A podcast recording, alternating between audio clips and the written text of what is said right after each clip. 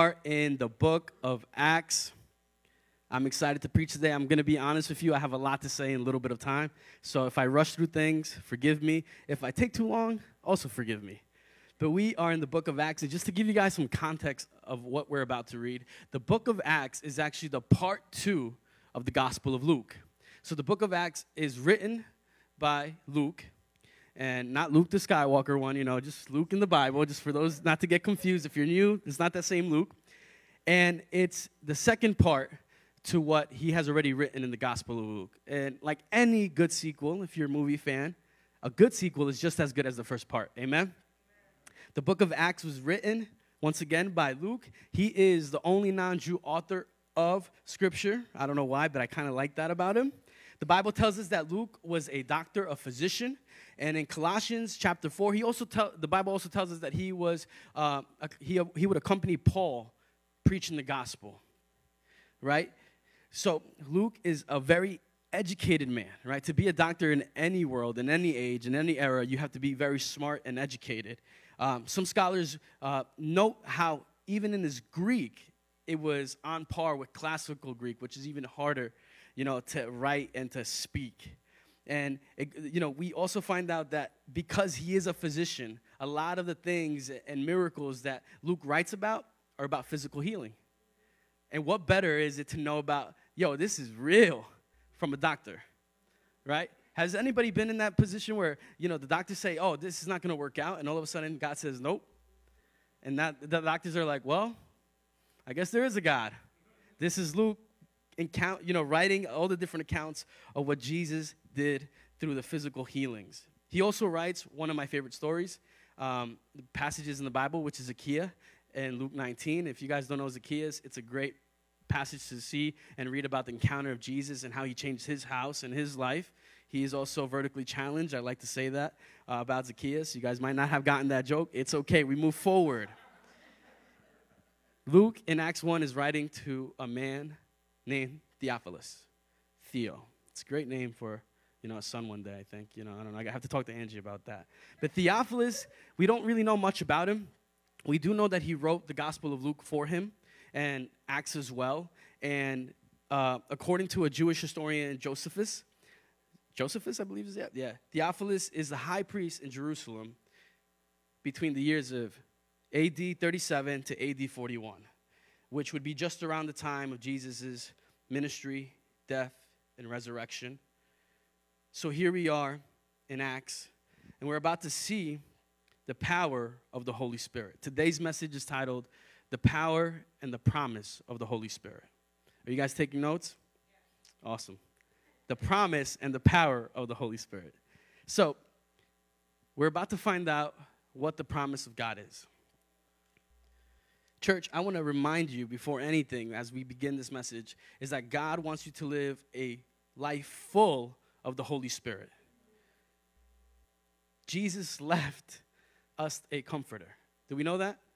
He left us a counselor, an intercessor whose impact is like dynamite. Is someone here glad that we're not left alone? Yeah? Because we will get stuck in moments where we feel super alone and sad. But today's message is a reminder that you are not alone our good friend and therapist, uh, Dr. Daisley, once told me a man that is left alone is in bad company. A man that is left alone is in bad company. When he said that, I was like, man, you are right. Because when I'm alone, sometimes the worst things come into my mind. Temptation is on my left and on my right. The devil starts putting doubt in me. But when I remember I am not alone, I have the Holy Spirit here, boom, gone. Acts 1, you guys ready? So it says in the first book, O Theophilus, I have dealt with all that Jesus began to do and teach until the day when he was taken up after he had given commands through the Holy Spirit to the apostles whom he had chosen. He presented himself alive to them, and, and, after his suffering, by many proofs, appearing to them during 40 days and speaking about the kingdom of God. And while staying with them, he ordered them not to depart from Jerusalem, but to wait for the promise of the Father, which he said, You heard from me, for John baptized with water, but you will be baptized with the Holy Spirit not many days from now. Verse 6 So when they had come together and they asked him, Lord, will you at this time restore the kingdom of Israel? He said to them, It is not for you to know the times or seasons that the Father has fixed by his own authority. And isn't that very human of us? That Jesus is telling the disciples something and now their head is somewhere else? Jesus is saying, This is what's about to happen, and we're worried about the when, not the who.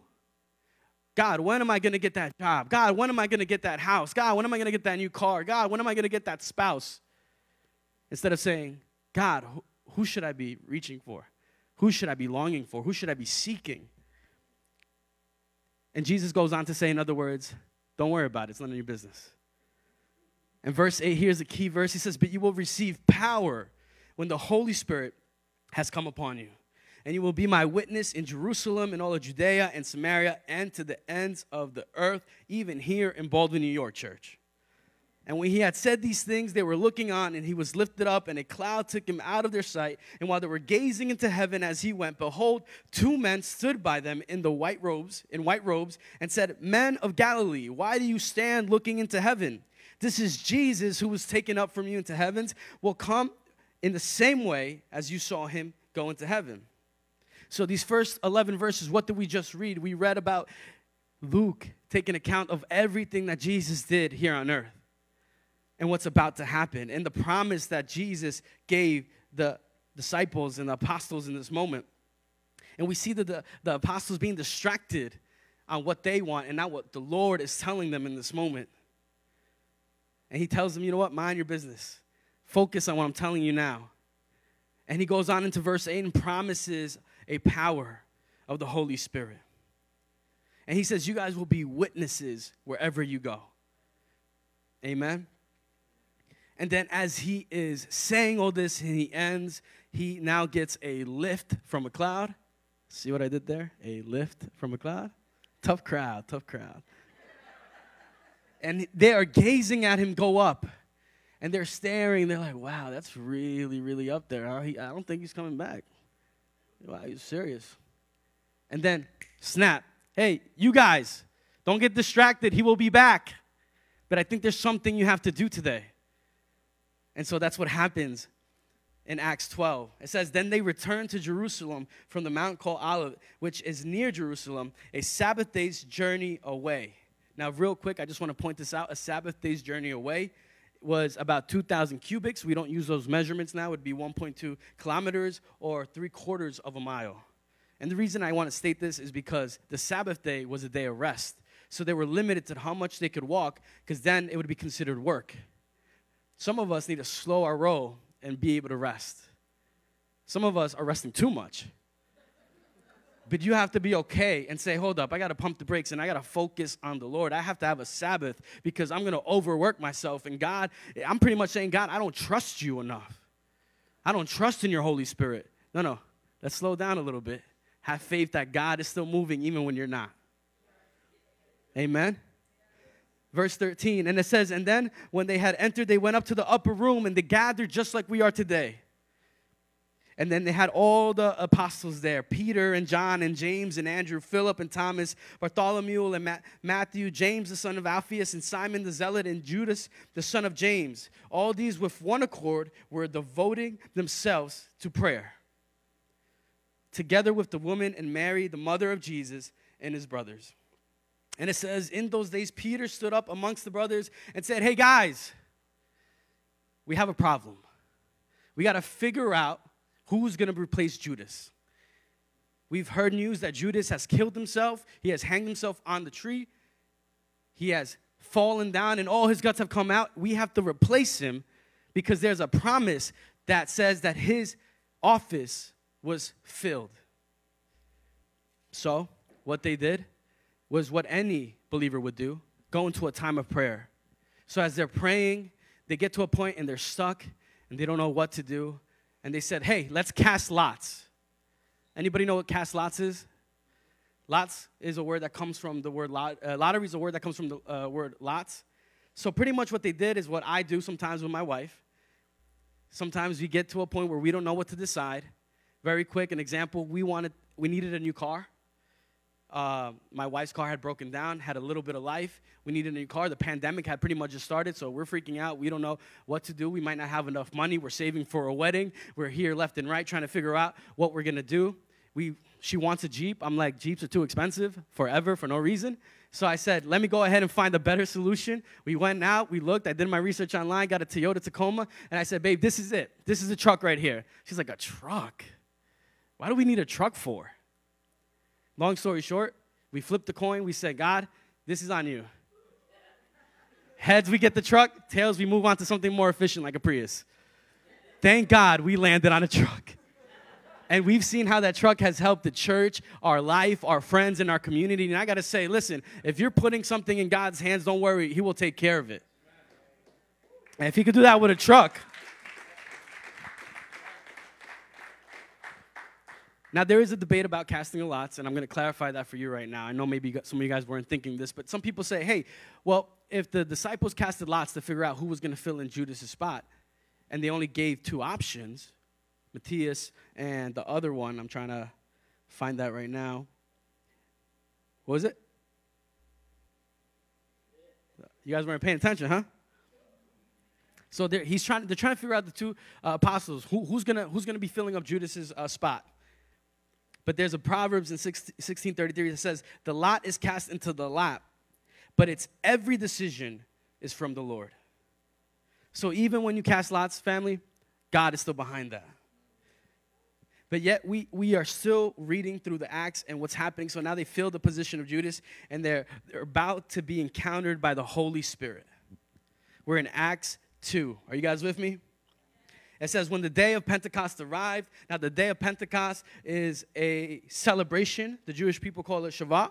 It's a feast of weeks or the feast of 50 days. And, uh, and it's a Jewish festival, a holiday celebration. And what they're celebrating is the 50th day or the seventh Sunday after Passover, which just aligns with Easter. And they're celebrating the thanksgiving of the wheat harvest and its first fruits. So here are the apostles gathering together. It says they were all together in one place, verse 2, Acts 2 2. And suddenly there came from heaven a sound like a rushing wind. And it filled the entire house where they were sitting, and divided tongues as of a fire appeared to them and rested on each one of them. And they were all filled with the Holy Spirit and began to speak in other tongues as the Spirit gave them utterance. Now, there were dwellings in Jerusalem, Jews, devout men from nations under heaven. And at the sound of the multitude came together, and they were bewildered because they did not understand what they were hearing or who they were hearing. It says they were hearing them speak in their own language. Verse 7 And they were amazed and astonished, saying, astonished, saying Are not all these who are speaking Galileans? And how is it that we hear each of us in our own tongue? Hear them speak. Parthians and Medes and Elamites and residents of Mesopotamia, uh, Judea, Cappadocia, Pontus, and, and Asia, uh, Phrygia and Pamphylia, Egypt, and the parts of Libya belonging to Cyrene, and visitors from Rome, both Jews and proselytes, Cretans and Arabians, we have them telling in our own tongues the mighty works of God. And our all we were amazed and perplexed, saying to one another, What does this mean? But others mocking said, They are filled with new wine. So as we're reading along, we're seeing how the Holy Spirit has just been baptizing those gathered in the Lord's name. Now, with the Holy Spirit, I believe that there's two schools of thought sometimes, unfortunately, in the church. The first one is we need the Holy Spirit. I need a speaking tongues. We're infatuated. We if, if there's no holy spe- you know, if there's no speaking in tongues at that church, that church is dead. And then there's that other school of thought where it's, I don't understand the Holy Spirit. I don't get it. I'm, I'm, I'm worried. I'll shy away from the Holy Spirit and being okay with speaking tongues. Here at One Life, I want to be very clear and very straight to the point. We are right in between that. There is a healthy balance of that. What does that mean? That means that if the Spirit comes and falls upon us and we're speaking in tongues, that's not a bad thing. Amen. But we're not going to go ahead and shout and make noises if it's not the Spirit. We don't shy away from it and we don't not welcome it. Can we agree on that? And if you want to talk to us about it later, I will be more than happy to walk through with you on that. So, you see, church, I believe that we are divided in that thought.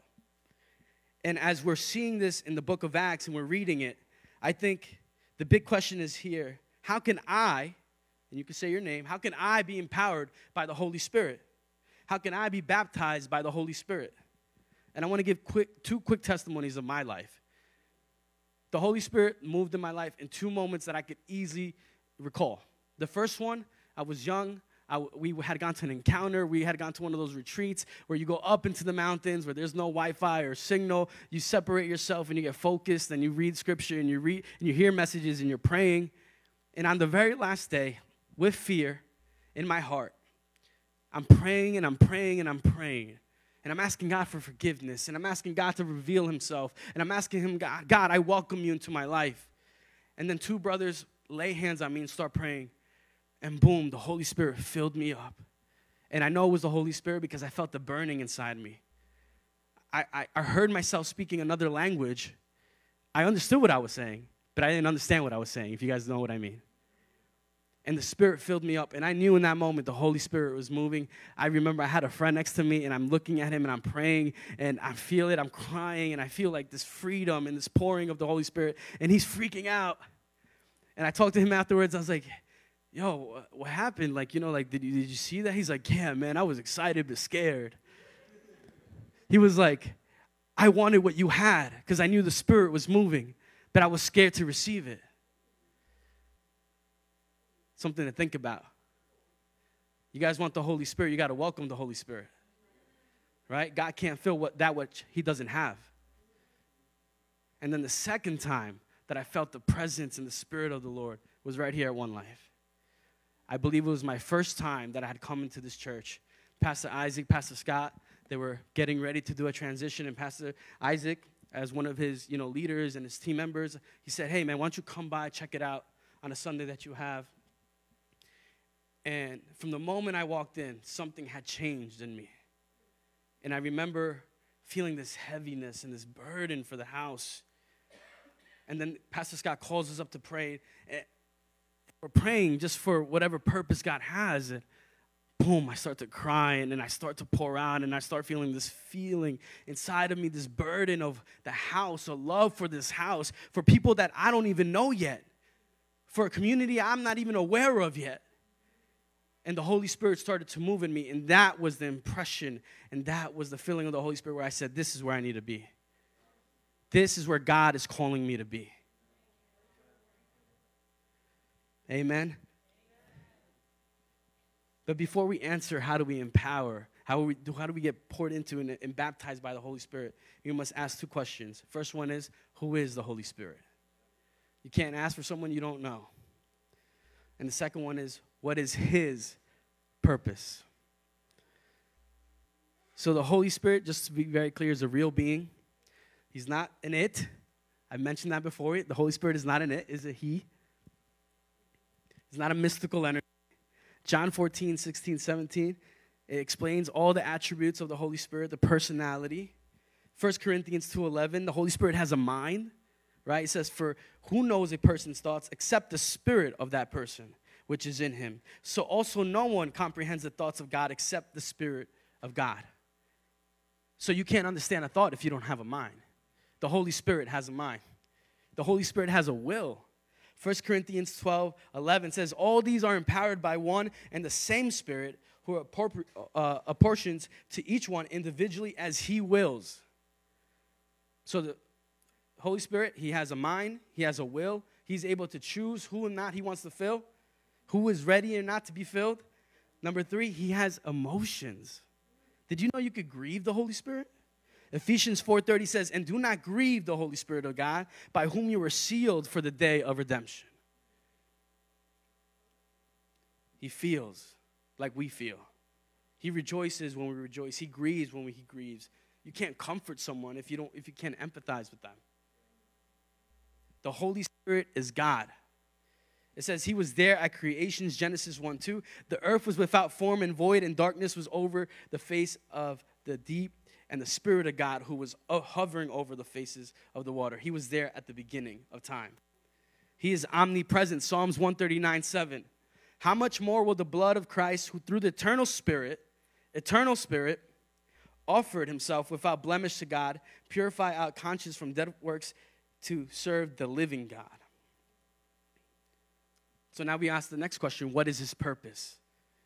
So, the overall purpose of the Holy Spirit is to testify the truth of who Jesus Christ is.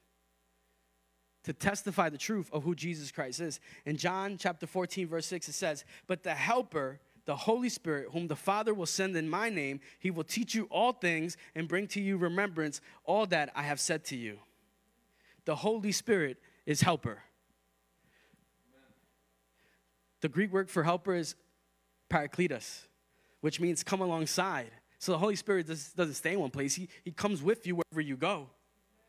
See, He comforts and He counsels, and which is funny because as I was studying and reading in this word, the, the secular word for parakletos means a legal assistance and an advocate.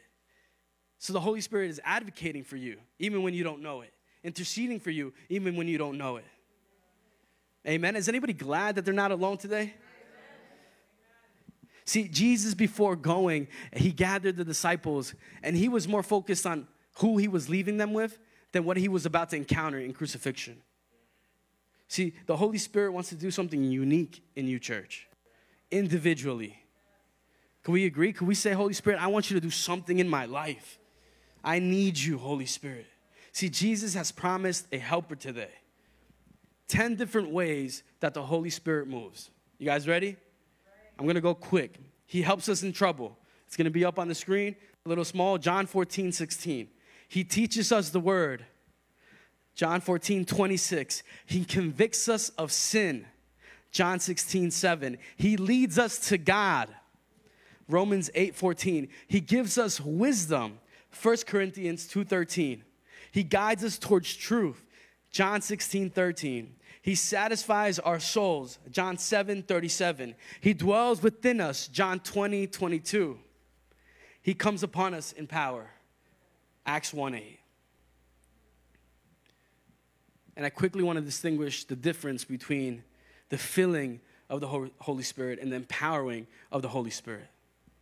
See, the filling is when you get baptized and, and you start to move something inside you, but the empowering is what, what gets you through the day well, we'll start to nudge you in your heart. Go speak to that person about God.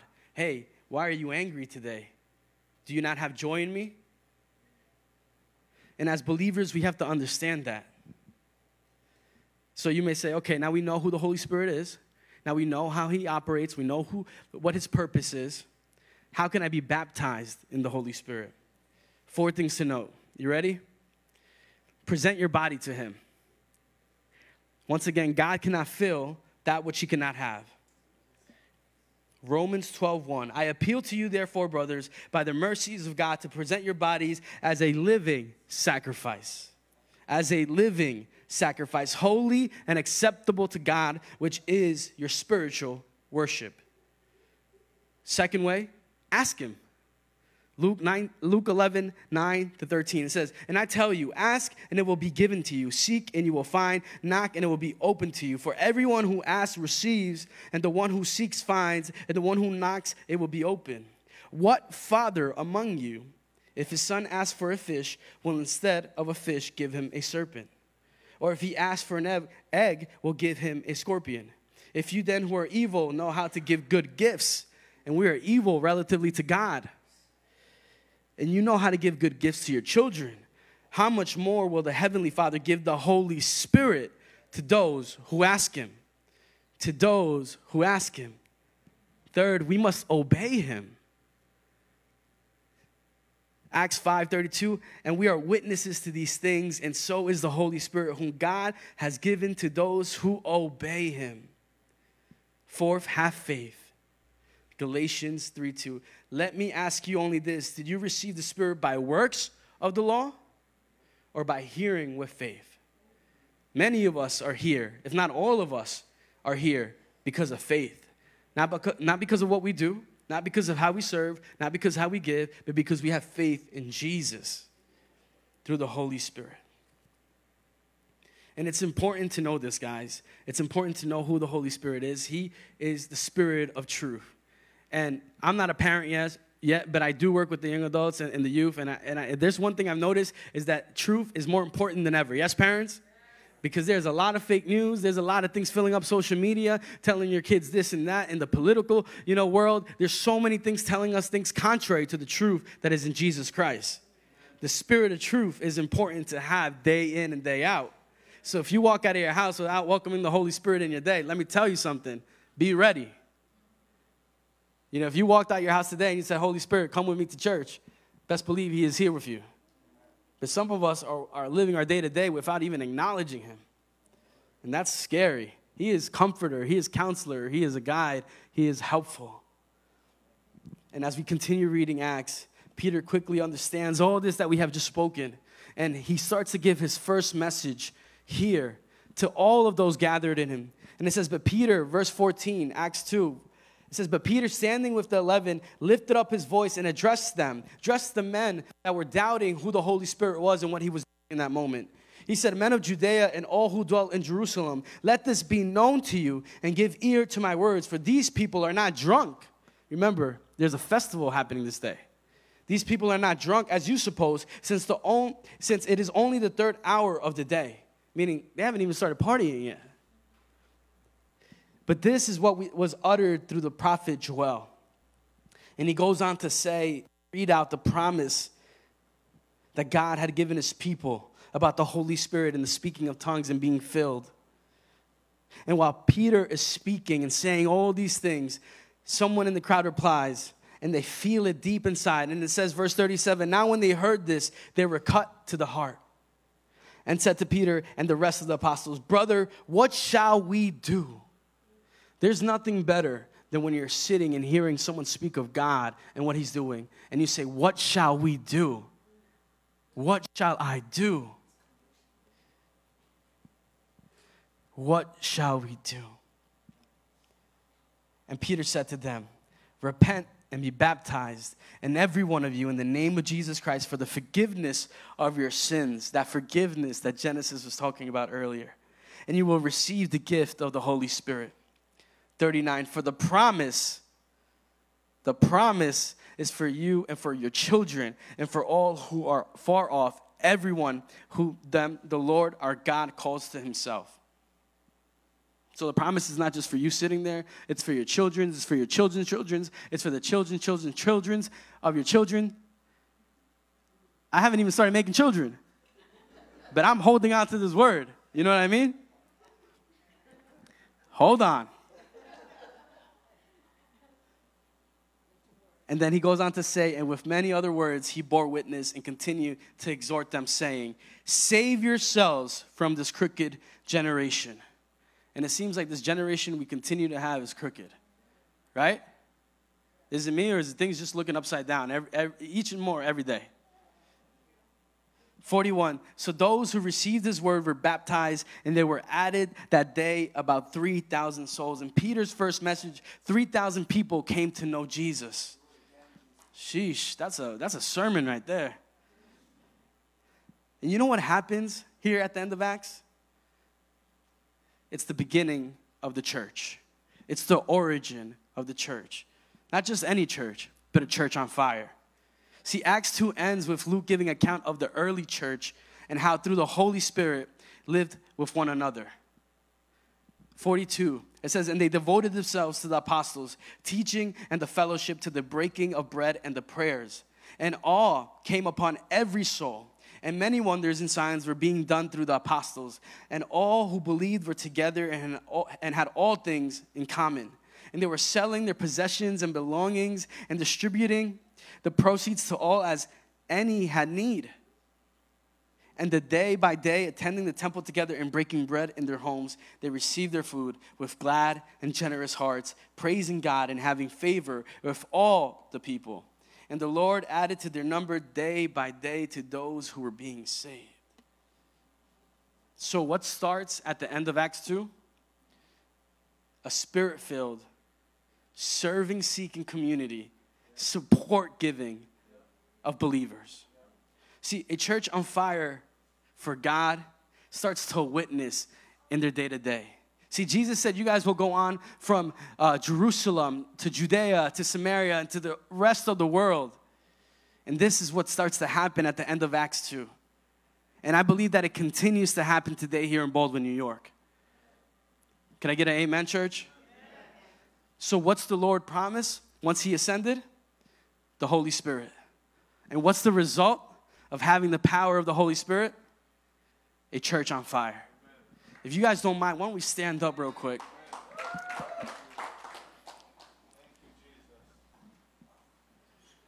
And I'd like to take a moment to pray. If I could just have the band come up real quick.